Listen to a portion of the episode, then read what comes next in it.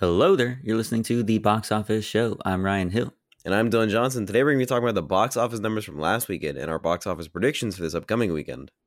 Then later in the show, Dylan will have a conversation with our longtime friend and Mario superfan, Carlos Irizarry, about the newest cinematic sensation, the Super Mario Bros. Movie. Or if you're from New England, the Super Mario Bros. Movie.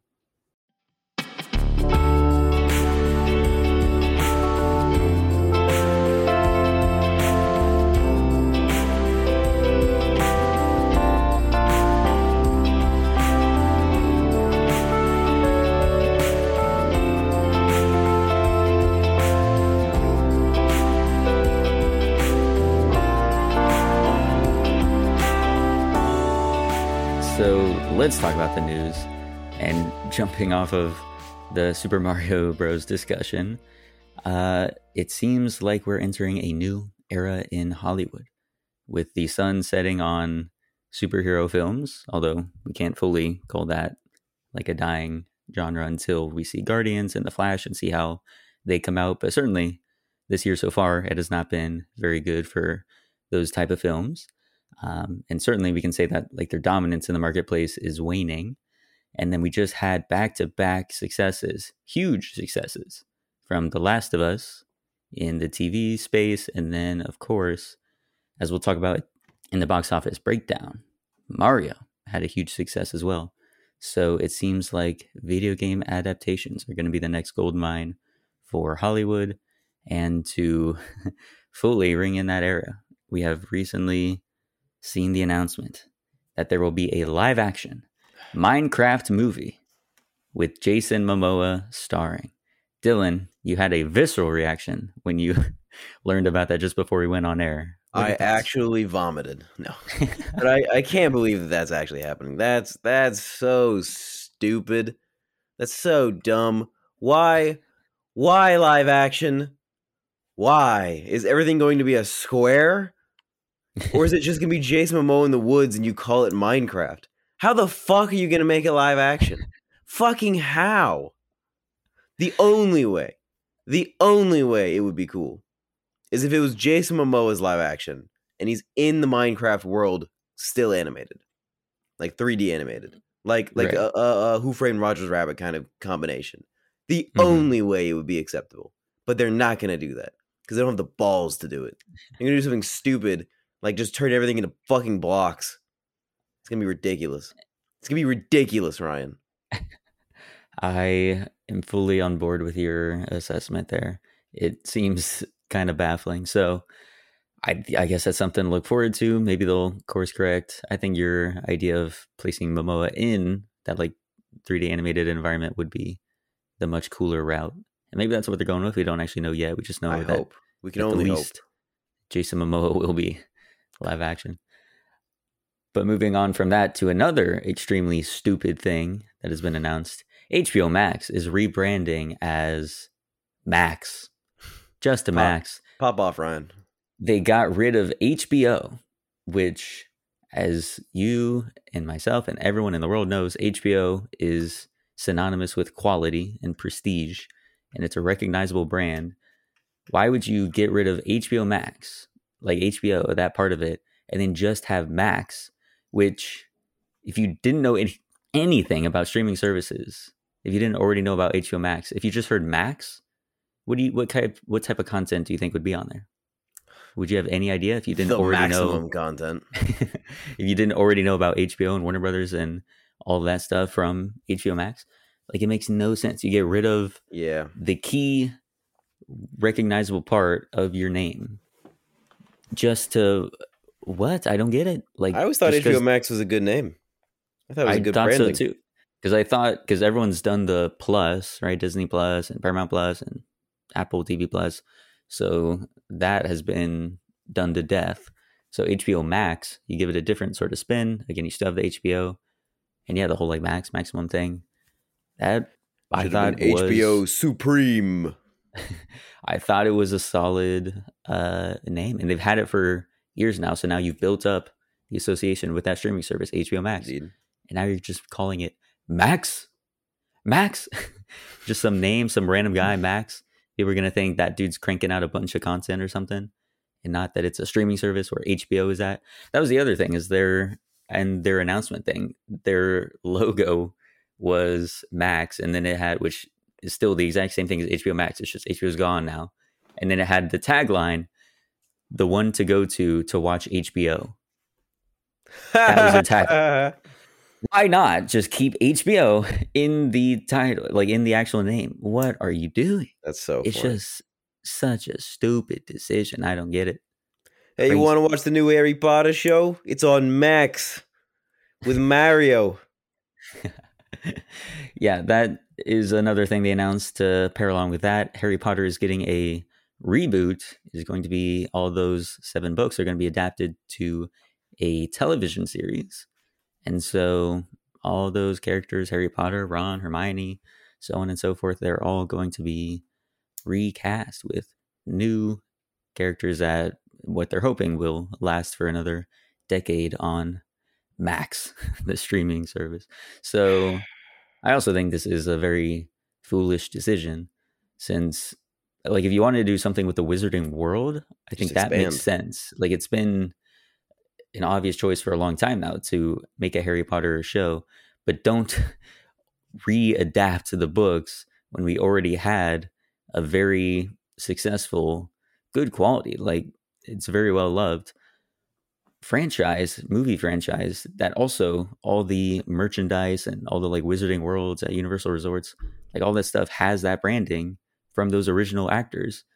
Why would you like throw all that away and confuse the brand even more? Yeah, I just think a Harry Potter T V show is just big dumb. I'm waiting for them to, I'm waiting for Amazon to say that you're just going to readapt Lord of the Rings, which would also be big dumb. It sure would. That was the the fear of like Amazon doing it, or then the new Warner Brothers, since they're making new projects. Although it doesn't seem like they're readapting those books, but that to me just seems so insane, because it's always going to be compared to the original, and it was done extremely well. Yep. The first time around. So it if doesn't they had make sense. Watched it, maybe you exactly. Could make it, but they didn't. They they hit the nail right on the head and got it incredibly well, and it's now a phenomenon because of it. Exactly. So it just seems like it's going to confuse the brand even more. I feel bad for the poor actors that are going to get cast in this, because you already know there's going to be a ton of controversy uh, surrounding it, but then also yep. They're going to have to have the constant comparisons to original franchise. And it's not even like it was that long ago. Like, when did that last movie come out? It was like twenty what eleven twenty for oh yeah you're right it was like twenty eleven twenty twelve. Yeah, so it was like ten like, years ago. There's no need to have like this reset for a new generation or anything like that. Like the kids can still watch these movies. It's not like they're dated or anything. Yeah. So I don't know, that that is kind of a strange choice, but we'll see how how that goes for them. Yeah, ridiculous. Ridiculous.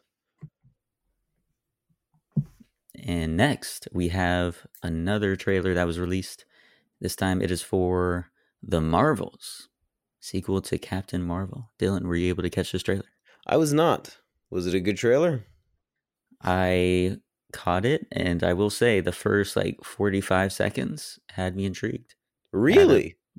A, it did. And then what, after that, it became like standard Marvel fare, and I was like, okay, well, maybe it's not worth a watch at all. But the first, yeah, forty seconds, I was like, okay, maybe. If only they had here. Stopped it there. Exactly. Well, again, it's like a teaser trailer. Mm-hmm. It should have been short, so not two minutes long. So I love that they do that. They call it a teaser trailer, and then it's a full trailer length, and it's like, well, what are you teasing? Exactly. You just so, gave us a trailer. I remember when that, teaser trailers were literally like thirty seconds long, and it would just be like a couple of random shots, uh, narration, and then the the title. Exactly. They should go back to that, especially because like the full trailers now are three minutes long, and they give away so keep... much. Exactly. So they need to rein it in. They need to do more of just give. Trailer us houses need to get better at making ambience. Trailers, because I'm I'm hating trailers nowadays. I haven't seen a good trailer in a long time. Mission Impossible was a good trailer. the The teaser trailer for Mission Impossible was good. Mm-hmm. Remember that? That was awesome. That it was, was long, teaser. But it was awesome.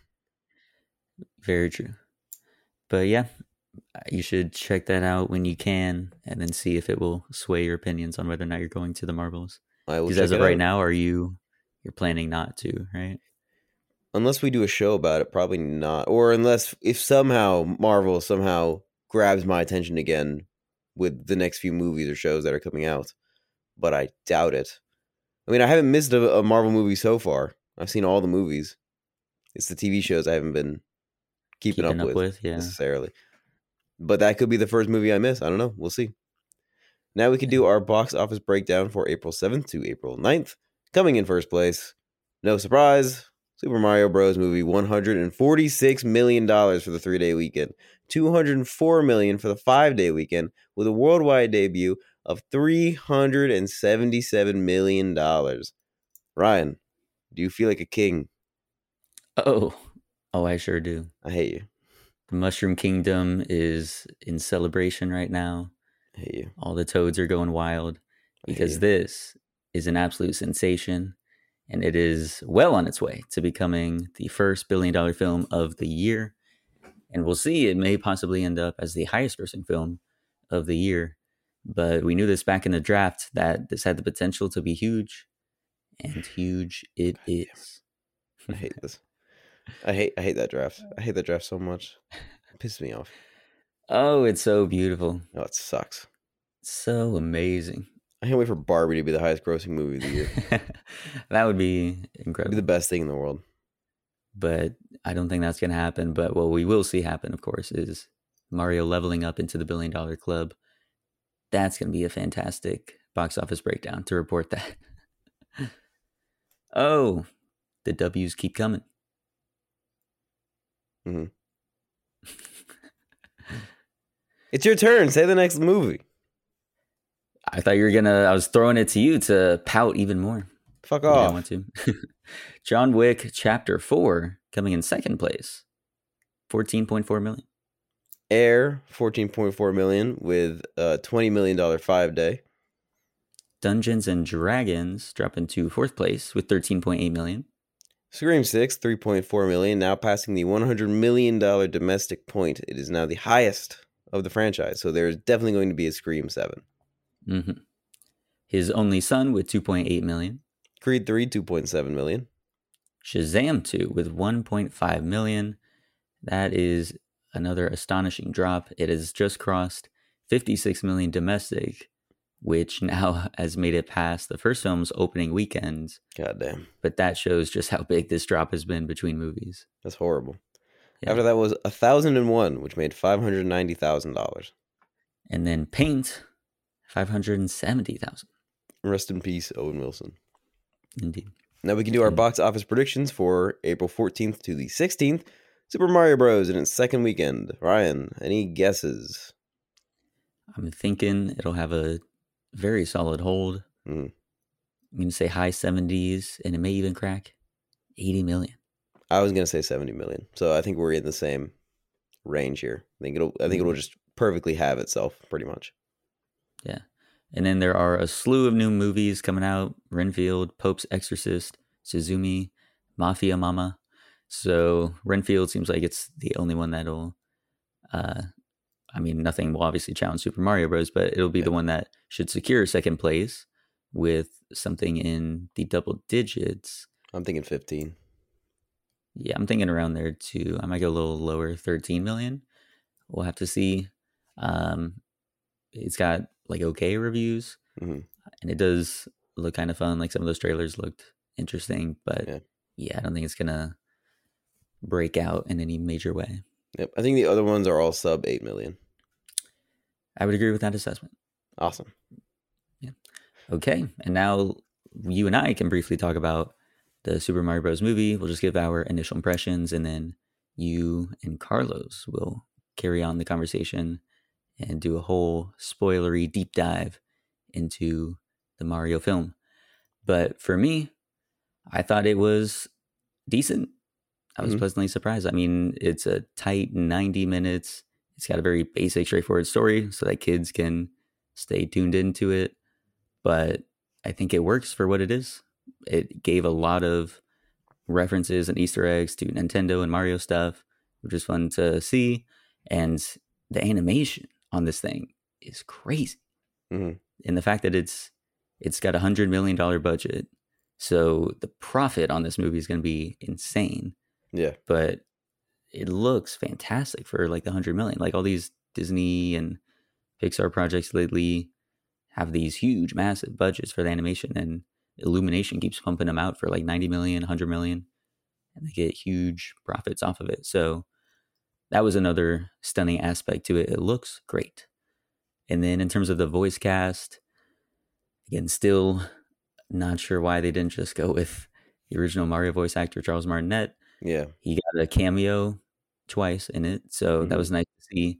But it was like, if you already have him, if he's right there, just throw yeah. him in there. But, but Jack I mean, Black as Bowser? That was beautiful. Fantastic. Yeah, that was that was amazing.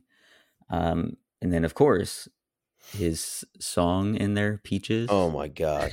So good. That was great. That was truly fantastic. So, yeah, overall, I mean, Jack Black was definitely a standout for the voice cast. Everyone else was just okay, I thought. Like, they were serviceable. Nothing was bad, but... Mm-hmm. I thought Charlie Day was, was like, good as Luigi. Out. Yeah. I mean, he was solid. I liked Toad as well, Keegan-Michael Key. Yeah, he was great. Mm-hmm. Everyone so, else, I think, was was just serviceable. Fred yeah. Armisen as uh, Cranky Kong was good. That's about it. I'd say serviceable, but yeah. They were all... Jack Black was certainly the standout. I mean... Oh, for sure. Yeah, no one could compete with that. But how about you? What are your initial impressions? I agree with everything you said about liking it in terms of the music and the animation and how fun it was and how serviceable it was to like the Mario world and how a lot of people had fun with that. I think that's great. But my expectations were higher for the story, and I was let down. I would I would argue that I was not met with a, a story that I think was on par with certain other Illumination movies that have come in the past, including Despicable Me's one and two. I haven't seen the third one. Uh, and Minions was still pretty, at least decent. And this story, I felt like felt lackluster, felt rushed, and uh, there weren't really any character arcs. I mean, it was just kind of the Mario characters doing their stereotypical Mario actions. It was Mario trying to save Princess Peach in the Toad Kingdom from Bowser, who's trying to destroy it. And I mean, you could still make it that and give them arcs on top of that. And I don't think that the arcs that they tried to put in worked. And I don't think that the story worked as a whole for me. And I was left a little lackluster because of it. Wow. Yeah, I definitely think they, what they wanted to do was to just pump it full of bright, colorful images, and then also sure. all those like Easter egg things. Yeah. So that would make it pleasant for people that have that familiarity with Mario, who of course is, I mean, the most recognizable video game character of all time. So if you didn't have that familiarity, I can definitely see, especially with the lackluster story, people not enjoying this at all. Mm-hmm. If you're bringing your kid to it, but you never played Mario, I can see how it would not be the greatest time. But yeah, I think it it was carried by the all the nostalgia and the references and all that stuff. Um, but yeah, I, they definitely were not trying to put in a profound story or do anything great with the characters. Um, and that definitely came through. Like you could feel that. Yep. But generally, I thought it was still a pretty fun time. It was fun. I mean, I had fun. A lot of the bits were good. Some of them weren't as funny.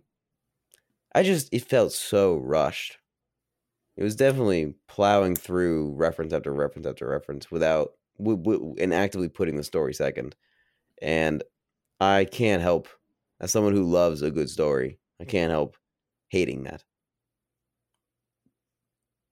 It did fly by. Like they were just yeah. jumping to the next thing and the next thing. Like the, the one that really stood out was when uh, Cranky Kong was like, all right, you're going to have to fight my son. And Mario's like, oh no. And then we immediately cut to them in the arena doing the fight. Yeah. Like in any other movie, there's usually some time where there's a breather beforehand and he's going to talk to like his companions and talk to Peach and like get some motivational talks mm-hmm. or anything like that. But no, this one, again, just because it's trying to keep those kids' attention. Yeah. Or in like, right to the next plot beat. In like the span of ten minutes, they went from, uh, being in the Donkey Kong world to building their carts and doing the Mario Kart bit to landing in the water and being in the fish. And I was like, bro, whoa. You just kind of mm-hmm. like skipped through Mario Kart entirely. Very true. Like, they're trying to hit a lot, and I get it, but damn. Yeah. Before we wrap up our conversation, and then you move on to the spoiler stuff, mm. just wanted to see, gauge your your thoughts on the potential for the N C U, the Nintendo Cinematic Universe. Mm-hmm. What do you think about I, that? Are you I looking forward to all of those adaptations that are most likely coming down the yeah. path? I could be game for it, especially because you could end it with like a Smash Bros. Movie, which would be kind of cool. Mm-hmm. But the only way I'd be on board is if they really spend time to up the quality of the stories. Like, I can't sit through an entire cinematic universe of movies that are ninety minutes of plowing through references to get to just to get to the end. Like, I can't do it. It was already right. hard enough to sit through Mario Bros. With it being like that. Like, I had fun and I enjoyed it. The music was good and I laughed a couple times. But, bro, just put a little more emphasis on the story to make it at least a little bit more entertaining and a little bit more like like in in five years, are people going to remember this movie for like what it is? Or are they just going to remember it as it being the Mario Bros. Movie? Like, there's nothing that is in this movie that stands out as something that could be memorable and like be a part of like a cultural phenomenon other than the fact that it is a Super Mario Bros. Movie. Mm-hmm. There's no like big standout moments that will stay in the cultural zeitgeist. It just kind of happened. Like, Peaches is the only thing that's gonna it's gonna that last. It's definitely gonna be the one that stays. And that's because um, that was creative and that was fueled by Jack Black and it was original and it was fantastic. And they should have done yes. that with the story and they didn't. So if True. they take the time to build out a cinematic universe like Marvel did or like D C is now trying to do, and they put care and love into the stories so that I can become attached to the characters and want to see them from movie to movie to movie and want to see them unite and meet each other, then yes, I could be on board and I would watch those movies. But I just don't know if I can, especially if it's if it's movies that are adaptations of video games that I've never even played. Like, if they did like a Samus movie mm-hmm. or a Metroid, I guess, a Metroid movie, like what... I've never played those games. And the only way I'd be into it is if you gave me a story that I could care about. Right. Yeah, I think it's sort of inevitable that they're going to try and do these adaptations, but Nintendo's notoriously careful about its brand. And so if they were mm-hmm. going to move forward with that, I think they would have a very delicately planned universe yeah. that would certainly be leading up towards a Smash Bros. Movie. Uh, but I think... what they'll probably do is whatever this Super Mario Bros. Movie is, which is just chock full of references and color and great music and all that stuff, and it's geared towards kids. I think they'll continue with that for these next Mario movies, and they have a lot of room to expand because there's a bunch of characters they can still bring in, like Wario, Waluigi, Daisy. We got to have Yoshi. So I think they're going to continue with that for this franchise, but I think they will diversify like the tone and sort of the target audience for some of the other films. Like Metroid is does have like a little bit more of a actual story to it, and it's a bit darker than fair enough like Mario platformers. I think Legend of Zelda, of course, would be that I would see their no next what. one. That would be they awesome. Would, they would have to do that really well. But again, they have such a solid foundation with those stories. I mean, Ocarina of Time, Breath of the Wild, like these are some of the most well-respected games ever. So I think they'll be very careful in how they adapt those. Um, but yeah, they have a lot of options to choose from. And I think they will try and make sure that it's not just the same type of movie over and over again. I think, unfortunately for you, I don't know if they're really going to put more care into the next Mario movie film since this one's done so well as what it is. And so mm-hmm. they're just going to ramp it up more with bringing in those other characters. Yeah, but, but then they're just it, eventually it's going to fizzle out a lot quicker than if you could build out a universe with quality story.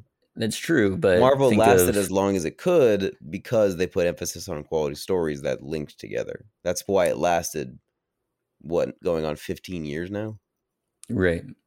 But... and now it's starting to fizzle out. That is true, because of the lack of storytelling. Illumination with Despicable Me and two Minions movies, mm-hmm. right? Three...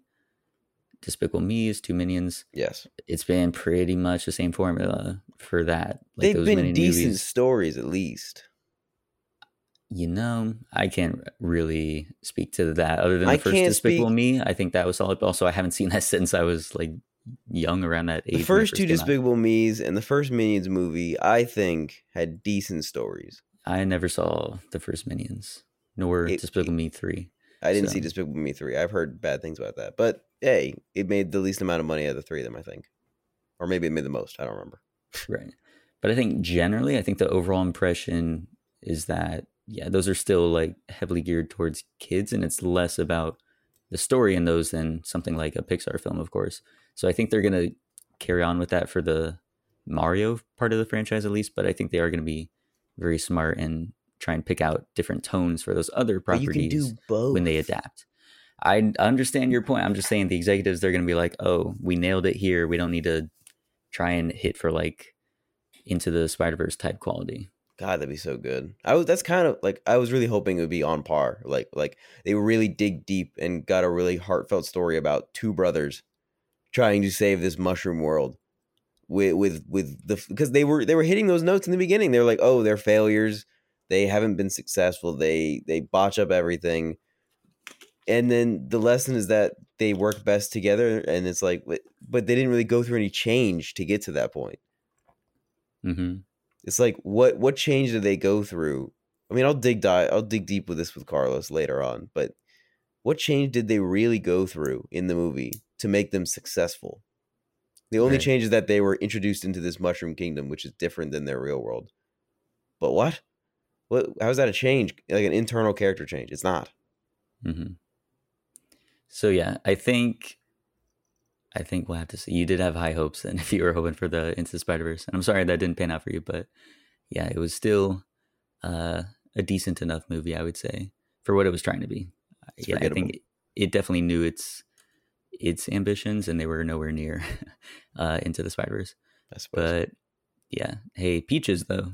That's Peach is fantastic. yeah, I, I really, because it's eligible for an Oscar. Really hope it gets nominated so we can see Jack Black perform it at the Oscars. I think oh, that would be great in a Bowser It'd be so shoot. amazing. Oh my God, it would be fantastic. That would be. Yeah. All right. Are you ready for this transition? I am ready. I'm gearing up now to talk to Carlos Irizarry, our Mario Bros. Expert. Please enjoy this Mario-filled conversation. What you meant to say was, "Let's go" to fuck, your discussion fuck. with Carlos. You're right. Yahoo.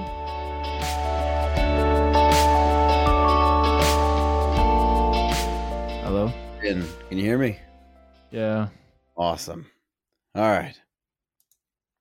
Thank fucking God. It finally worked.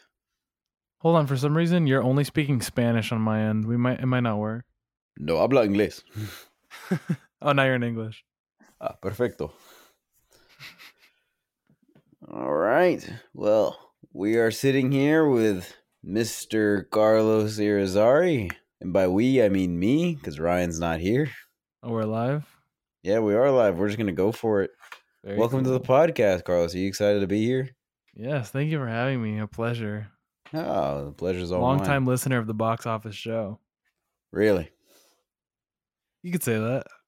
I feel like you've only been listening for like the last month or so. More or less. It's a long time. I guess, from your perspective. Uh, well, we're here to talk about Mario. We're here to talk about video games. You are a self-proclaimed Mario fan, are you not? not I'm not self-proclaimed. I uh, do enjoy Mario. Quite the fan. Not, not sure played, if I'm a self-proclaimed super fan. You played every game, though, correct? Every single Mario game. Yeah. I don't know. What do you mean you don't know? It just happened. It just happened that way? You just happened to play one and then work to the next one? Sorry, one more time. You just went. You just you just played one and then just started working to the next one and just kept going. Yeah, well, I jumped around. The first one I, I played as a kid, I think, was Super Mario Sunshine, which happens to be the same one that I have a tattoo of. Um, then I played the one on the D S. I played Galaxy. I went back and forth, um, just because a lot of the earlier games are before I was born, so mm. it did line up. You have a Super Mario tattoo? I do. I have two of them. Yeah. What's the second uh, Mario, one? I have Luigi with a King Boo in a vacuum, looking all scared and whatnot. Boo, that's pretty awesome. So you'd uh, you would say that you're a big fan of Mario. Would you would you argue that it's like one of your like favorite video game franchises? Yeah, absolutely. I think uh, Mario is always going to be a classic. I think mm-hmm. it's very accessible for a pretty wide audience. Um, and even then, I think people looking for something a bit harder can challenge themselves by playing the game faster or uh, mm-hmm. adding their own challenges. I think the game offers a lot, even though it's so simple. So you were pretty excited when they announced the movie, right? Absolutely. I was a little skeptical at first. Um, uh, as a, I think a lot of people were, especially Mario fans, with Chris Pratt being the voice of Mario. People were like, well, that seems kind of out of left field, right? Um, yeah. But yeah, I was, I was very excited to see a movie adaptation because, I mean, what was the last movie or T V show Mario got? It must have been in like the eighties. I know they did the the live action one with John Leguizamo and uh, Bob Hoskins when he was still alive. Yeah. And I heard that that one was atrocious. And I've always I, I watched watch it. it as a kid, actually. You yeah. did? And I really remember good? not liking it as a kid, which is pretty bad because I had a low bar, you know? Yeah, you were a child. Everything was good when you were a kid. So what is it about like platformer type video games that is so attractive to you, so enticing? I really think it's like the fact that you can excel um, in such a meaningful way when you when you get really good at platformers. All, everything feels so fluid. And I I feel like it would be a similar feeling to be a like a, a gymnast or something like that. You just move so fluidly, and you feel like you're not even thinking about the movements that you make. And that's something I really like about platformers in particular. Mm-hmm. Um, and I guess for anyone that, that's listening that doesn't really know what a platformer is, it's it's just a game that consists of where the main game mechanic is running and jumping. Yeah. So what do you think is your favorite Mario game? Uh, I think personally, uh, my favorite Mario game and the Mario game I think is the, the best gameplay wise mm. are probably different. Uh, my personal favorite Mario game is Sunshine because I think it has um, the most life. It's so colorful and fun. Yeah. Um, and it means a lot to me because I played it as a kid. But I think from a gameplay perspective, uh, the best Mario game is Super Mario Galaxy uh, two. Yeah. Two, really? The second one? Yeah. I never played the second one. I only played right. the first Super Mario Galaxy. Right. They're both incredible. I think that yeah. I think the second one just expands on everything the first one did mm-hmm. um, without taking anything away. So I think the only ones that I know for sure I played are uh, Super Mario sixty-four, some of the Mario Kart games, not all of them. Mm-hmm. Uh, I know I did Double Dash. Double Dash was big for me as a kid on the GameCube. Mm-hmm. That shit was amazing. Luigi's Mansion, Super Mario Galaxy, and Super Mario Odyssey. I think those are like, and then the Mario parties, but you know, those, those are more sidelining side games, you know, mm. those are the ones that I really played a lot as a kid. I wasn't super into like a lot of the platformers other than Galaxy. And then as an adult Odyssey, but I really liked a lot of the, the side ones like Mario Kart and uh super, not Super Smash Bros. Mario Party. I loved it.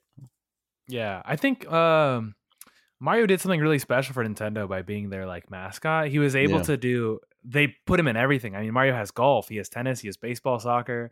Uh, he played at the Olympics with Sonic for some reason. Yeah. Um, he's in kart racers. He, you know, was the main guy in Smash.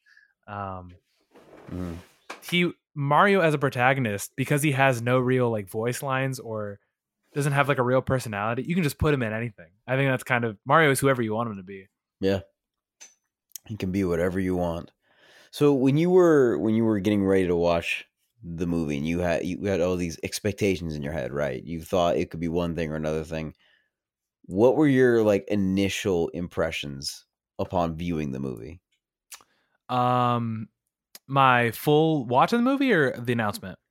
Like you, you like you watched the movie, and then you and I went outside the theater, and we talked a little bit about it. But like, what immediately right outside of that theater, what were you thinking about the movie? Gotcha. Well, I was I was very pleased. I think the movie is what I expected it to be and exceeded in a lot of ways. Um, it was it was kind of surreal to see like uh, Mario in this way on like in like the big screen. Mm-hmm. Um, because like I said, the last Mario movie was in like the eighties. Um, but it was great. I kind of expected a pretty simple story. I wasn't too disappointed by that, as I saw mm-hmm. like a lot of critics were. Um, But outside of the story maybe being a little weak, I mean, everything else was was fantastic. Um, the music was um, revisions of music from the games. The animation mm. was beautiful. The voice acting was great. A lot of the jokes hit perfectly. I mean, I thought yeah. it was really funny. Um, it was great. I loved it. personally, but I have a different opinion, and I've talked to Ryan about this already a little bit earlier in the podcast, mm. but I just, I had higher expectations with the story because it's Illumination, and like, they're not like, they're not Pixar or anything. They're not like the number one place to go to for animated stories. It's not Studio Ghibli or anything, but they are, you know, decent. They made Despicable Me, Despicable Me two, which are two movies that I liked, and Minions, which I liked. I haven't seen any of their other movies, but like their stories have been on par with, at the very least, decent. And to me, the story for for Mario was just not good. Like, like objectively bad. It felt rushed.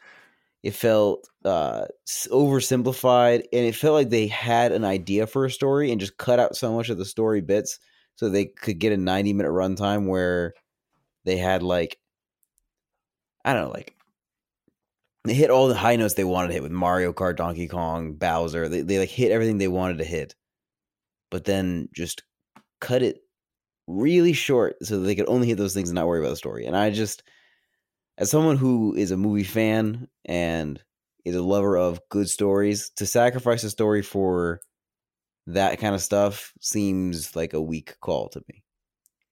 Yeah, I can I can totally see what you're saying. Um, I think a lot of what the movie does well is just riding on the back of nostalgia and yeah, like, for sure, fan service. Um, but something I was thinking about earlier was when I think about movie, like video game to movie adaptations, the idea is to take the story and and put it in the form of a movie, right? Yeah. When I think about Mario, pretty much all Mario games have like little to no story. So I guess in my head, it made more sense that the story was whatever. Mm-hmm. But I feel like Galaxy and Odyssey have pretty good stories. You think so? I, I think, think uh, so. I think, I have, think, mm. I think they do hit the bare minimum in the sense that like, in Odyssey, what is it? You're trying to... It's it's similar to the movie where you're just trying to save Peach from being married to Bowser. Yeah, and uh, Cappy is Cappy. like also lost, and then you guys work together to uh, save the uh, tiara, mm. Cappy. I forgot. Yeah, I th- I think it's at the very least hitting the bare minimum of like what a Mario story should be. But I feel like a movie ha- should have higher standards than that, because the video game, you can be swept away in the gameplay aspect of it, whereas in, that's taken away in the movie, and you're only there as a viewer, so story should be kind of what you strike at first.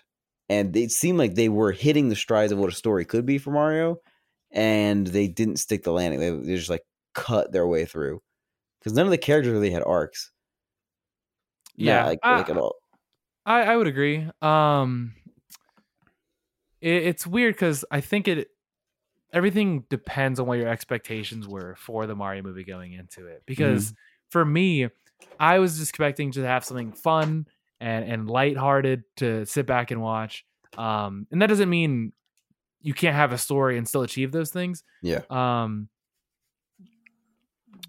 but I don't know if their goal was to have a really like compelling and intricate story. I think they wanted something that the whole family could sit back, have a few laughs, see Mario in in different light, uh, and enjoy it. Yeah. Now, I, I talked to Ryan a bit about this earlier, and I want to get your opinion about it. But they are gearing up for like the Nintendo verse, you know? Absolutely. We we were talking about how superhero movies are kind of starting to be on the way out, and the big new phase is going to be video game adaptations, because clearly they're making a lot of money with The Last of Us and uh, with Super Mario now. They're making tons of money, going to be a huge hit. Mm-hmm. Uh, and and so my question is, if they are going to turn this into like a big Nintendo-verse kind of thing, wouldn't they have to put more attention into story in order to keep you there going each thing every single time? Because not everything can have the nostalgia factor after five, ten years of movies nonstop. You know, eventually you're going to hit a point where people will not want to go see the movies if there is no uh good stories being told. For sure.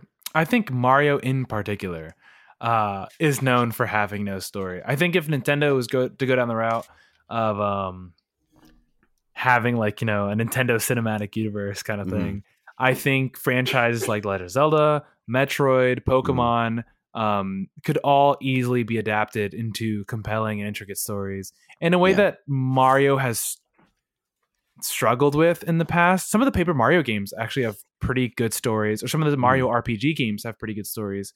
Um, but those wouldn't do as well. Uh, those games aren't as popular as the platformer ones, which is what the Mario movie was kind of playing towards. Yeah, but if Mario is going to be the flagship character for the N C U, the Nintendo Cinematic Universe, I got and- it, yeah. If he's gonna be a flagship character like he was for the actual video game Nintendoverse, wouldn't he have to have a more compelling story than that to be that flagship character? Wouldn't you rather have it be Zelda, or Link I should say at that point, be the the central character if he is a more story driven character? Because if you're gearing up to like a Super Smash Bros. Movie, how can Mario be your lead character in that role if he has no like arc, overall arc to the story? Yeah, I, I, th- I guess my current hope is that this, now that they saw the success of this first Mario movie, mm-hmm. and they went down the route of making something with a pretty simple story, uh, to put it lightly. Um, they saw the success. They might put more effort into a compelling story, just because they can't keep doing fan service movie one, two, three, four, and five and expect it to sell as well as the first one. They're going to need to do something different. Um, mm-hmm.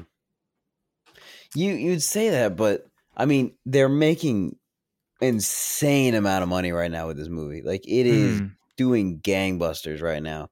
And if that's the case, studio executives in the past have very typically tried to cling on to what has technically worked. And what has technically worked is a very simple story that has not a lot of depth to it, that is mainly focused on mainly focused on nostalgia and fun.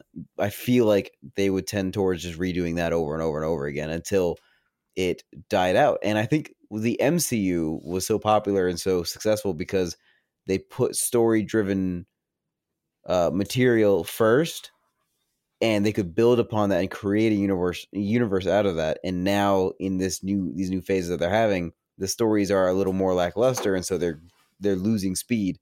And I'm worried that the Nintendo Cinematic Universe will not be able to gain enough traction because of uh, so much attention on nostalgia. I feel like they could do one hits with every single video game franchise, but I don't think they could carry enough steam to connect them or like create an interwoven connection of stories like Marvel has. That's my mm-hmm. worry. So I think there's two sides, right? Mm-hmm. So in the past, Miyamoto, who's the Mario guy, yeah. um, has expressed that he's, and you're going to hate this, that he's not mm-hmm. a big, he's not a fan of stories. Um, sure. Which is, it's kind of sad to hear, um, because I think stories are really important and they can do a lot. Yeah. But the thing is, where you say that like, oh, Nintendo was so successful, or the Mario movie was so successful, Nintendo has known to just change things, even if they work, for absolutely no reason, to like to a fault. It's pretty bad. Mm. Um, so I I would expect them to do something similar with the movie and try and just go out of the box, because that's just what Nintendo does. I mean, look mm. at the Wii U. Um, they yeah. love just changing things for the sake of changing things. So even though this movie is so successful, that doesn't mean they will stay comfortable and keep doing the same thing over and over again, because that's not really what Nintendo does. Mm. However, it just really depends on how much control Illumination has over the whole thing, or if they're just using like, if Illumination is using Nintendo as an I P and Nintendo has no uh, say in what happens in the movie, mm. then maybe we'll just see a Mario movie too with same fan service. Would you care if that entire cinematic universe was just fan service and not more in-depth stories, or do you want to see more in-depth stories? With, like, I would love to see other... stories. Yeah, okay. I, I would love to see uh, more thought out and intricate stories. Because um, I think there's a lot to be told, especially like I mentioned previously with The Legend of Zelda and Metroid. Mm-hmm. Um, they have really, like Metroid in particular has really cool sci-fi elements and like a, a deep lore that I think could be expanded on in a really cool way. Um, but you never really know. Uh, I'm I'm hoping for, for better stories, but yeah, you don't know. You never know with Nintendo. You can only hope. Getting back to Super Mario Bros., though, what what about the movie, as someone who's played so many of those games, what stood out as something positive? Let's let's talk about the positive things. You said the music was really good, which I think universally we'll agree on. Not just Jack Black's song, but like, like all of the the the callback music was just fantastic. It was, yeah. Um, the movie was also was beautiful. Like the animation, it, you oh, come to expect enough, yeah. it with Illumination. The animation was beautiful. Mm-hmm. Um, and I think one of the biggest highlights for me that I didn't really expect was uh the comedy. I thought it was a really funny movie. Um, my favorite bits were from the little Luma, like the existential oh, so nihilist Luma, so that good. saying like like time and hope are an illusion. Um, I thought that was great. Um, yeah. I thought Toad was really funny. Mm-hmm. Um, I thought Mario and Luigi had good banter. The family, Mario having a family was really funny for some reason. Yeah. Um, and then outside of humor, I thought like the movie is just packed full of like fun details for people yeah, that are fans yeah. of Nintendo. Not just Mario. If you're a fan of any kind of like retro Nintendo titles, um, mm-hmm. Punch Out, Icarus or Kid Icarus, um, yeah. Duck Hunt, all make appearances in small ways in the movie, which is great yeah. to see. I like the, the the bit in the beginning when they're still in Brooklyn and they do the side scroller kind of thing with mm. uh with that little action bit. I thought that was really cool.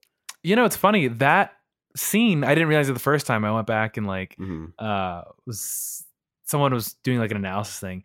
That mm. part, the the scaffolds and stuff, the colors match one to one to level one dash one from the original Super Mario Bros. Really? Um, which is, yeah, it's a cool little detail that, um, that cool. I didn't, I actually didn't notice the first time. And then I was like, oh my God, looking back on it, I, I see it. It makes complete sense. That does make sense. Were there any references that stood out to you as being something you didn't think you'd see? Like something surprising to you that they included in something like a deep cut? Um, let's see. Um, huh. The cat power up, I didn't really expect to see because it's relatively new. Yeah. Um, but there was also references to Super Mario Odyssey, which is a game that was released in twenty seventeen. So mm-hmm. uh, there was just a lot on the walls in the background of like mm-hmm. uh, Nintendo fans. Ha- seeing Charles Mart the uh, Charles Martinet ca- cameo yeah. was really cool to see. Um, and also, I didn't notice that he was also the voice of Mario's dad. Yeah, um, yeah. I didn't notice that either until the credits rolled. I just knew he was the guy in the beginning. Yeah. That, that's playing the game. But yeah, it's cool yeah, that he got to be Mario's dad. Mm-hmm. Speaking of voice I mean, actors. Oh, no, go ahead. No, I was just going to, because he is like, other than Miyamoto, is like the father of Mario in a way. Yeah, for sure. Like he really gave, he literally gave voice to that character and, and mm. all of the other, like many of the other characters, for sure. Yeah. Like in, in terms of uh, the voice cast specifically, was there anybody that stood out to you as being really good or anybody that stood out as being really bad to you that you thought? Because to me, Jack Black was the clear uh, uh, front runner here in terms of voice cast talent. Yeah, if we were handing out awards, uh, Jack Black gets the gold for sure. For sure. Absolutely. Um, the only character I didn't like the voice of, and this is a pretty common opinion I was seeing online, mm. was Cranky Kong's voice. Um, I forgot the guy's name. Fred Armisen? Uh, yes. Uh, I didn't really like Cranky Kong. I, really? I I think Cranky Kong is supposed to be like a grouchy old man, but in the movie comes a, comes off as like a like an uncle that like is teasing you in a way. I don't know. I, I wasn't a big fan. I, I said this earlier in the podcast, but I actually liked Fred Armisen as Cranky Kong. I'm not, maybe really? I'm, apparently I'm the only one that did. And I think it's funny just because he went in and just did his normal voice almost. Like he put a little bit of a flair on it, but it's pretty much just Fred Armisen being Fred Armisen. And it's, I think that's funny. Like that approach to it. He well, just went in. Just, Seth Rogen and Donkey Kong as well. It's kind of just, very true. Yeah, Seth, Seth Rogen. Rogen. Dude, watching Donkey Kong laugh and having it be the Seth Rogen laugh, mm. that was kind of a little much for me. Like, I didn't mind Seth Rogen being Donkey Kong, but having Donkey Kong do his iconic laugh was yeah. a little much. It's like taking you out of the movie a little bit. It definitely was, for sure. I was taken um, aback. I thought uh, Keegan-Michael Key as Toad was fantastic. Yeah, um, I thought Toad was really, really funny. Toad was great. Um, I thought the character the... I didn't expect to find as funny as I did uh, when watching the movie. And then Chris Pratt as Mario was a very mm. pleasant surprise. I uh, Chris Pratt as Mario and Charlie Day's Luigi worked surprisingly mm. well. I yeah, I'm a little surprised too. Not gonna lie. Mm. But I did I wish. Uh, sorry. No, so, go ahead. I was just no, saying I, wish, I love Charlie Day. I wish Luigi had a bigger role or Dude, presence in the movie because he kind of just he runs away from the dry bones. He gets captured and then he doesn't really do anything for the rest of the movie until the very end. With My the problem is that he doesn't go through any like he starts at the beginning as like the cowardly Luigi, which makes sense because that's how we know him in a lot of the video games. Mm-hmm. And then by the end of it, he's standing up and defending Mario. And you look at everything that happens to Luigi in between those two moments, and he goes through zero change. He goes through yeah. zero changes whatsoever. He nothing impacts him in any way. And all of a sudden, at the end of the movie, he's just like a brave Luigi now. That doesn't make sense to me. And that's that's like the story problems that I have with it is that like you're you're doing below the bare minimum. You're not even hitting the bare minimum. You're missing yeah. like major steps here. And I, I'm like, you could have done it. You could have done it so easily. There could have been bits in the script where Luigi like tries to break out of Bowser's castle or Bowser's thing, or like he has a moment of bravery or something like that. But no, Luigi mm. is useless. Yeah, because that's that's like Luigi's thing is that he is he is brave and courageous when it comes to the people he cares about. That's the whole yeah. premise of Luigi's Mansion, and I love that. And and what ends up happening is he has like. an anime style power of friendship moment. And it's like, yeah. Luigi doesn't, that's not like his thing. He's not like, yeah.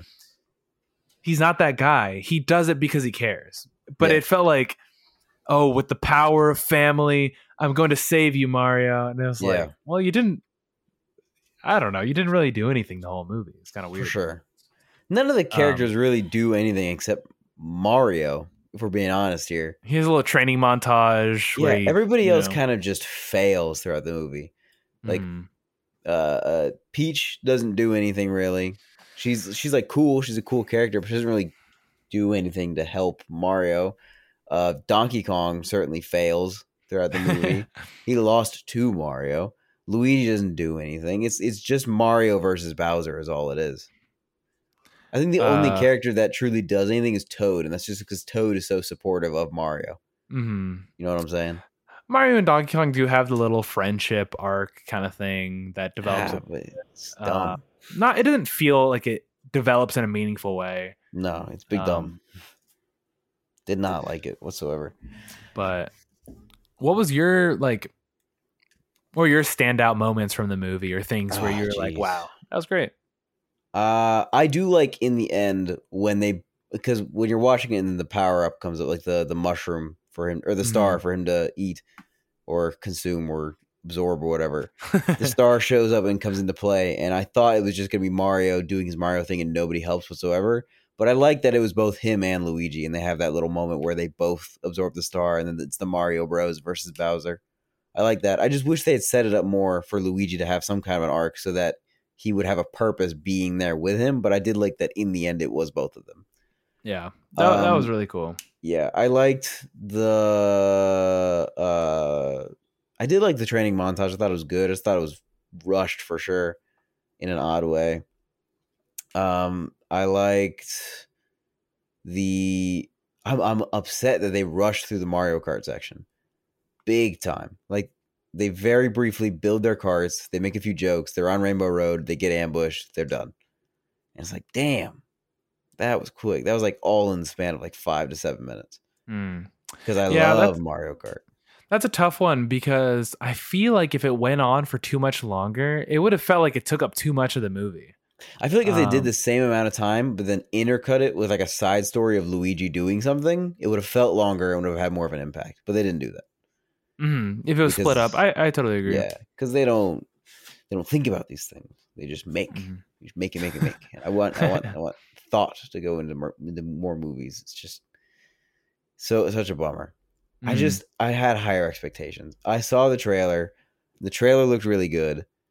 I went into the movie, and it started out really good. You had that really good moment between Bowser and the Penguins. It was funny. It made Bowser look really menacing. It gave him, it let us know what his entire mission was. And then you have the whole Brooklyn opening, which is good to like set up the Mario Brothers as like failures in their world and struggling to make a living and things like that. And then the second they get into the Mushroom Kingdom, it's like everything from that point to the end of the movie is just rushed. The arcs get pushed completely to the side. There's no more story really going on here.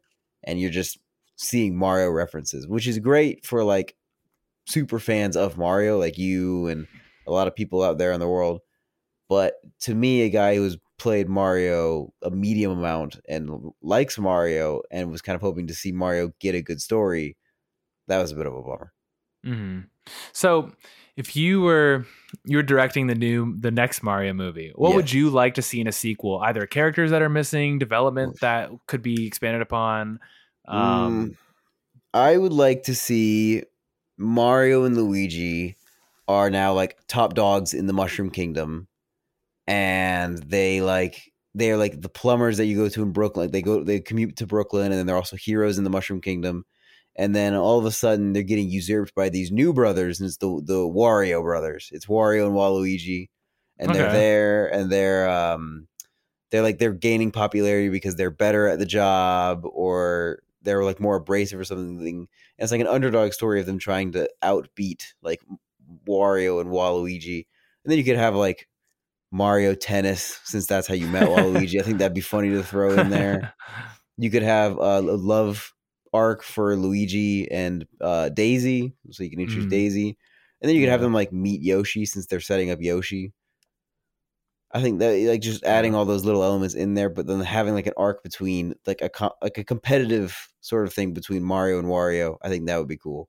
Yeah. And having them compete and have that competition like consume Mario to the point where he can't even think about like the people he cares about. Just like an arc like that would be kind of cool.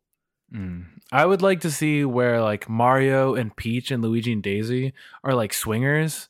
Um, yeah, I, I think that would be sick. Yahoo! Um, okay, but if Wario, Wario and Waluigi are in a sequel, yeah, Jack Black would be the perfect Wario, but he's already Bowser. Why couldn't he be both? Yeah, you think so? You think there's a better Wario? I think there probably is. I just can't think of it, because Wario is more of like a wah, right? Right? That's Wario. Well, it's not like wah. He would talk like that in the movie. Well, I'm saying like but... that's like the kind of thing he would go for. Well, no, I no, think no, I think no. you need Wario is more like voice. Wah. That's Wario. Waluigi's wah. Yeah. Waluigi's wah. He's wah. Yeah, yeah, there you go. So then, yeah, Wario should have like a really gruff voice actor. Like, um, God, if I maybe like Brad Garrett or something, he might be too deep of a voice. I don't know. I feel like you could find somebody really good. What's the preacher dude that we were talking about the other day that has the really deep voice? Michael? No, is the it Michael? Preacher dude? He's not what a preacher. He does like motivational speaking. He has really deep voice. Oh, oh, oh my God! What is his he talks name? Like this? I don't remember. Yeah, what's his name? God, what is that guy's name? Oh my God, I should know his name. Let me he look should it be up. Wario. Uh, because he was in Shallow Hal with it's Tony Robbins. Yes, he should be Wario. That would be very funny. Tony Robbins. I was thinking, ooh, what if he got like John Goodman to do it? He was who's the voice of uh Sully in Monsters Incorporated. Oh yeah, that would be a good yeah, Wario. That would be a good Wario, and then you could have um uh there's a guy's name is um oh my God. Why can't I remember his name? John Turturro. John Turturro could be Waluigi. That'd be kind of cool. It'd be kind of weird, but I think it would be good. Oh, also another thing. I don't know if you if you knew this. So I uh, remember how I was saying there was a post credit scene. We waited and we saw, you know, uh, Jack Black get turned into he's Mini Bowser in Little Birdcage. Yeah. There's another post credit scene. I know. I heard about this. It's, it's Yoshi, pretty right? insignificant, so it's fine that we missed it. Um, yeah. But it's basically just confirming that there will be a sequel, and it will most likely take pl- place in Brooklyn um, with the Yoshi egg. Um, yeah. So I think having Yoshi adds more elements that you can I make, agree. Uh, expand a story. But Who's seeing Wario, you? Walu- Wario and Waluigi would make for a really interest- uh, interesting antagonist, because Bowser's whole thing is just being with Peach, whereas yeah. Wario and Waluigi could be a competing plumbing business. Yeah, or, you know, like saying. you said. Or they could be competing for Are there love any, or something. Are there really any other villains to the Mario world? What if they team up world? with Spike? Like, they I team up with the guy that they were... Donkey Kong was the original villain, yes. Uh, yeah, which is now Cranky Kong. Yeah. But, like, who else is there to, to like, in the Mario video game world? Who, what other villains are there? Any other big villains other than Bowser and then Wario? Um... So you have like mini bosses, like the Koopalings. You have Nabbit, who is kind of just like a pest in some of the newer yeah. games. Um, Bowser Junior is oh, yeah. the character that exists. Getting revenge for his father. Um, like I was saying earlier, the Paper Mario games and Mario R P G games have different villains. Like there's a character named Fawful that a lot of people really like. Mm-hmm. Um, Can you spell that for me? F A W F U L. He's like a little green guy. Um, okay, that's interesting. I've never heard of Super this. Paper Mario is pretty notorious for having the best Mario story of any game because it's pretty dark. Um, really? Yeah, I don't exactly remember what the story is. Let me look it up. What is the plot of Super Mario? Uh, Super Paper Mario? Yeah, Super Paper Mario. It's the Paper Mario for the Wii. Um, Let me look at what the story is. Super Paper Mario story. That's interesting. I didn't know. It was yeah, it, it, it Mario, like, as a notoriously Peach, Bowser and Luigi journeying across various dimensions atop a villa named Count Bleck from oh fuck, it disappeared. It is. It, it has a great story. Like a lot of people agree that like from destroying all of existence. My God! In addition to the four playable characters are fairy-like pixels that grant the main party members various extra abilities such as hammering objects and pictures. That's really wild. They have like a complicated story to this because I'm not used to seeing this mm-hmm. in a Mario game, but that could be interesting. But Count it's Black. Like the only Mario game uh, that tackles like death and like loss of love and like interesting. You know, I don't know I who get behind it. wrote Sounds for it. To me. Yeah, there's a, there's like a couple video essays on how Super Paper Mario is the greatest Mario story. Um, yeah. That you can watch on YouTube. I, I don't know too much about it because I haven't. Yeah. I've played like I don't know, maybe half the game, uh, yeah. and this is when I was a kid. But what do you? Let me ask this because because I don't know the answer to this. Where when did Wario get introduced? Wario's first appearance was in Super Mario Land two, which mm-hmm. is the sequel to Super Mario Land, which is the first Game Boy Mario game. Who and was the Wario in the first Super Mario Land? I don't know. It's like a, oh.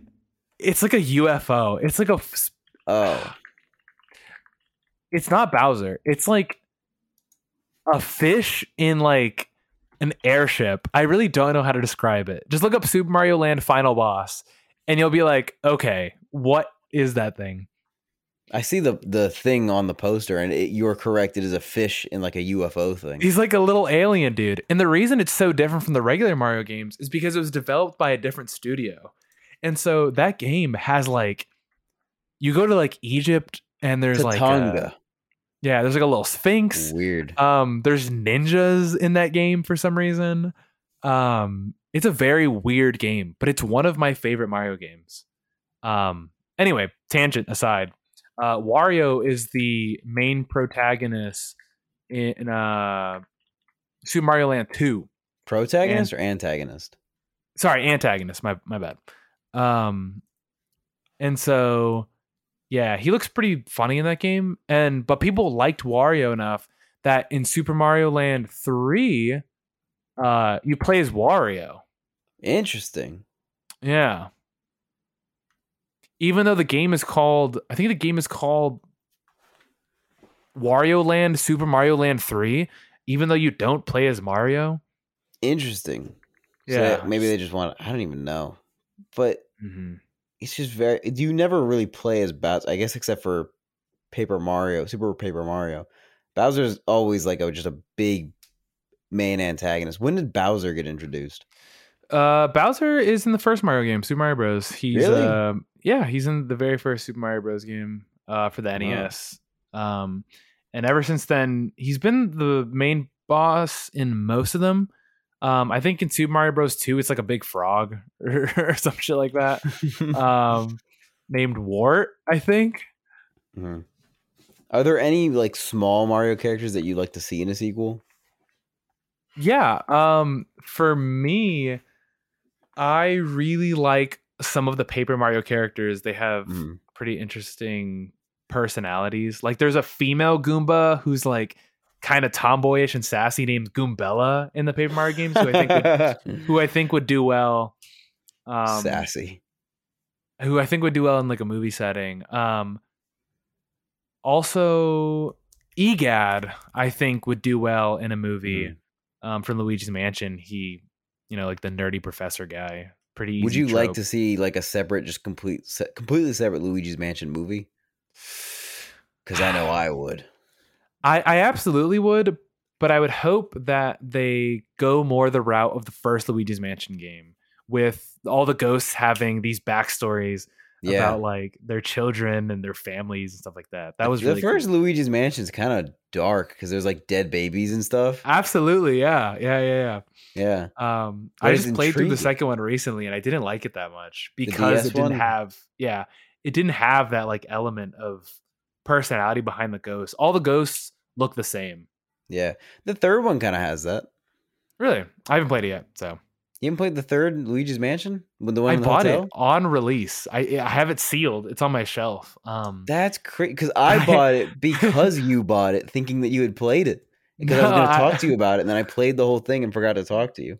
Oh, I'm sorry. Yeah, no, it's still in the shrink wrap, I think. That's crazy. Yeah, I never well, I know, played it. I know what we're going to do. Or I know the next time you ask for a video game recommendation, I'm going to tell you to play Luigi's Mansion three. Yeah, maybe I'll play it on the way to North Carolina. You should, honestly. That would yeah. be hilarious. I could it's probably beat it in, on the yeah. way there and the way back. I bet you. Oh, you could probably beat it on the way there. It's not a very long game. It's not as long as the first Luigi's Mansion.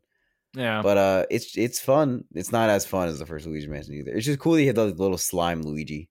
Gooigi? Gooigi, thank you. Yes.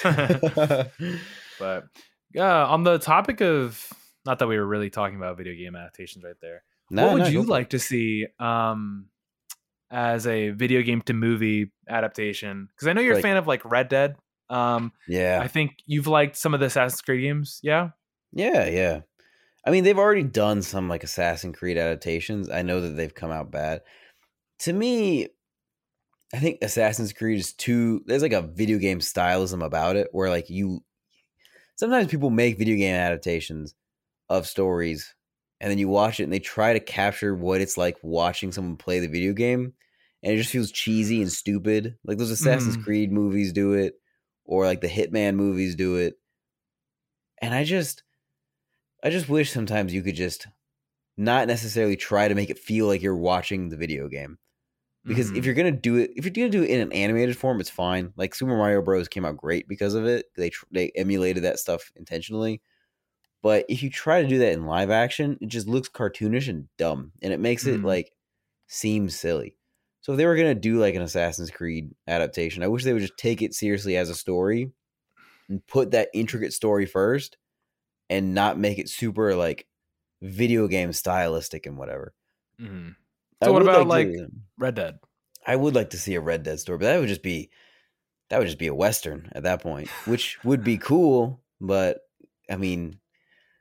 I feel like Red Dead is so far in the other direction of being like literally you are like I remember Spencer, my friend Spencer, to the to the listeners. Uh, he said that Red Dead was the best Western movie he'd ever seen because that's pretty much all it is. You're just playing a Western movie, and so okay, you, so kind of like um, the Uncharted games where yeah. It it's like a movie game half hybrid thing yeah. that kind of guides you through. It would be really easy to adapt Red Dead into a movie of some kind. You just have to cut out a lot of the story because it's so long, but it would be yeah. really easy to adapt it to the point where I'm just kind of like, why bother? Like what is, what would be the point of adapting Red Dead when it's like, you could just play the game and it's the same exact story. Like I wouldn't mm-hmm. change a, a damn thing about it. And I guess maybe maybe it would still be interesting to see in theaters because The Last of Us has been wildly entertaining, even though it is pretty much verbatim to the video game so mm. far, almost entirely. I just, I would just rather play Red Dead than watch it, but I'm willing to give it a shot. I, I would love to see a good adaptation of Uncharted. That's really what I would want to see. Because what they did with the Uncharted movie with uh, Tom Holland, it's not a bad idea, but they just they just came up with a new story, and it just happened to be a worse story than the video games. Cause, oh, they just used the I P of Uncharted to make yeah, a movie? Yeah, oh, I didn't they, know that. They actually retconned a lot of shit, too. Like, they retconned how uh, Sully and uh, Nathan Drake meet. Like, they just retconned the whole story of, like, who he is and stuff like that. And then tried to, I don't know, I just, oh my God. Like, the story in the video games is so good. Um, I just wonder why on God's green earth they would retcon it like that. It it really pisses me off. And I would rather just see either a direct adaptation of the video games into movie form. Like, you can make four really good movies where you improve on some of, like, the story elements that weren't as good. Like, you can fix some story beats that are kind of bad. Or you could do an original story like Uncharted did, but don't retcon the history of the characters. Keep it there so that they have that uh, connection as characters, and they have that sort of background, which I would have liked more, because they, they just redo everything in the movie and it doesn't work. Mm. The only thing cool about it, the, the only redeeming quality it has, is I actually really liked, like, the third act set piece, like the action set piece of it. I thought it was actually mm. very cool and creative. And it was very on par with, like, the eccentricity of the video games. But also, it's like the games, each one is just kind of like, you start off as this hapless adventurer who is just trying to find um, some kind of lost item or something, trying to find mm. gold and treasure. You're in it for the money. And then throughout the course of the game, you find out that your, whoever the antagonist is has, like, plans to, like, destroy everything and what whatnot. At least in the first three games, it's like that. Like, they are threatening world apocalyptic end stuff, and you have to fight them because of it.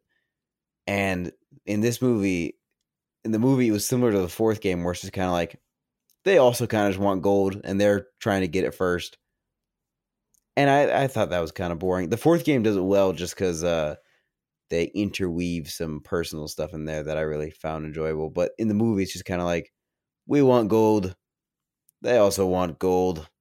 See who gets to the gold first. It's kind of like just a treasure hunt. What other video games would you like to see adapted? Because you're a uh, video game fiend. Right now, my immediate answer would be, like, God of War. Um, mm. I think the most, the two most recent God of War games have done something really special with Kratos as a character mm-hmm. um, that is super compelling. It's the first time media has made me cry in a really. Ve- I don't know. Maybe media. maybe ever like Define music, media. Like movie, music T V show. No, None of not that has really. Ever made you cry. No. Uh, at least I can't remember off the top of my head. But I I was I telling you about this? Them. Did I tell you about? I won't spoil it. What? Just in case you play, or if anyone listening. Oh, the video game? It. No, yeah, don't spoil, because I haven't even finished the first God of War, let alone started the second one. Yeah, I'll leave that one for you. But there's a part at the end that I was like, oh my God, I'm tearing up. It's crazy. That is crazy. Have you seen yeah. Toy Story three? Have you? Yeah, I have. But you didn't cry? At what part are you supposed to cry at in Toy when Story three? He gives up the toys. I don't care. Fuck you. I grew up with those fucking toys. I watched yeah. Toy Story one and two religiously as a kid. And we get you to grew Toy up with Story these three. Fucking nuts, dude. Fuck you. You goddamn asshole. What about what about um God, things that things that can make you cry? You've I'm never not seen, a crier, like, dude. You never seen like any sad movies whatsoever? I teared up playing the intro to Little Big Planet a couple weeks ago. Really? Wow. Yeah. Just nostalgia. Elaborate. Sometimes nostalgia hits a certain part of your gut that you just didn't think it would. You know what I mean? I get that. You just, you just, it just like uncovers like a memory you forgot you had. And then you're like, yeah. wow, life was so simple back then. I can understand that. Yeah. I just, I, I, I guess I've become just more of a crier as I've gotten older. I feel like I really? see more things and I cry more often. Dude, yeah. I watched. At your board game party, in between like playing the board games, I watched. I heard about this. I know you're gonna say it, but continue. I watched Troy's shrimp funeral video. It's fifteen minutes long about how his shrimp died, and he made a funeral for them. Mm. And at the end, I cried because it's, yeah. genu- it's genuinely sad. Like, I cried in front of Issa. It yeah, was, I forgot who told me. I think it was Issa. It was probably Issa because she was the one who noticed me crying. It's so sad. It's it's it's Bro, one of the funniest it's shrimp, dude. It's one of the funniest videos I've ever seen in my life. It is genuinely hilarious, but it's so sad. Like the end is so sad. Maybe it, it like someone who is watching this randomly probably wouldn't cry, but because I'm so close with Troy and I know Troy so well, it made me so sad. The all the little shrimp uh take off their hats to pay respects. They do it's a like, they do a, a twenty-one gun salute. They pour they, out they, their their beer for him, pour one out for Shrimpy. They uh they go to do like the march, but it's just their little noise and go bah, bah, bah, bah, bah, bah. Oh my god, dude. Yeah, rest in peace to those fucking shrimp, bro. Dude, I wonder how it's long so it was alive. He does a bit in it where he he puts the days that they were alive and puts twenty twenty-three to twenty twenty-three. Rest in peace. It's it's it's very funny. It's a very funny video. I'll send you the link. But my god, the ending oh, actually made me cry. Yeah, I have the link because I watched it at your. I watched it on my. It was phone a YouTube video. Party. Yeah, he put it on YouTube. Oh, okay. I can send you the link. It's it is funny, but god, it's so sad.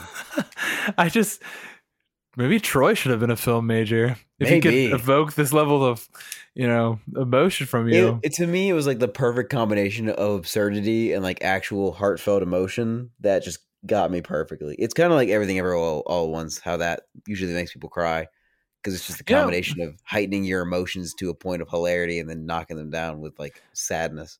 Yeah, that's something I've always like had a problem with is like when people are like emotionally vulnerable or like in a serious moment, like when can you like throw in a joke underneath all that and have it be like received well? And most of the time I just kind of avoid it, or at least try to. But I think I think it's worth a shot. You know, I think if it's the right if it's someone, you know, very well and you know, a joke that would make them laugh, I think it's worth going for it. Yeah. Because there's nothing wrong with, with making people laugh, especially when they're so down. Yeah. You make me laugh, Carlos. Wow, thanks. So if I'm ever down, you can throw out a joke. And I I'll would try, appreciate I'll it. Try my best.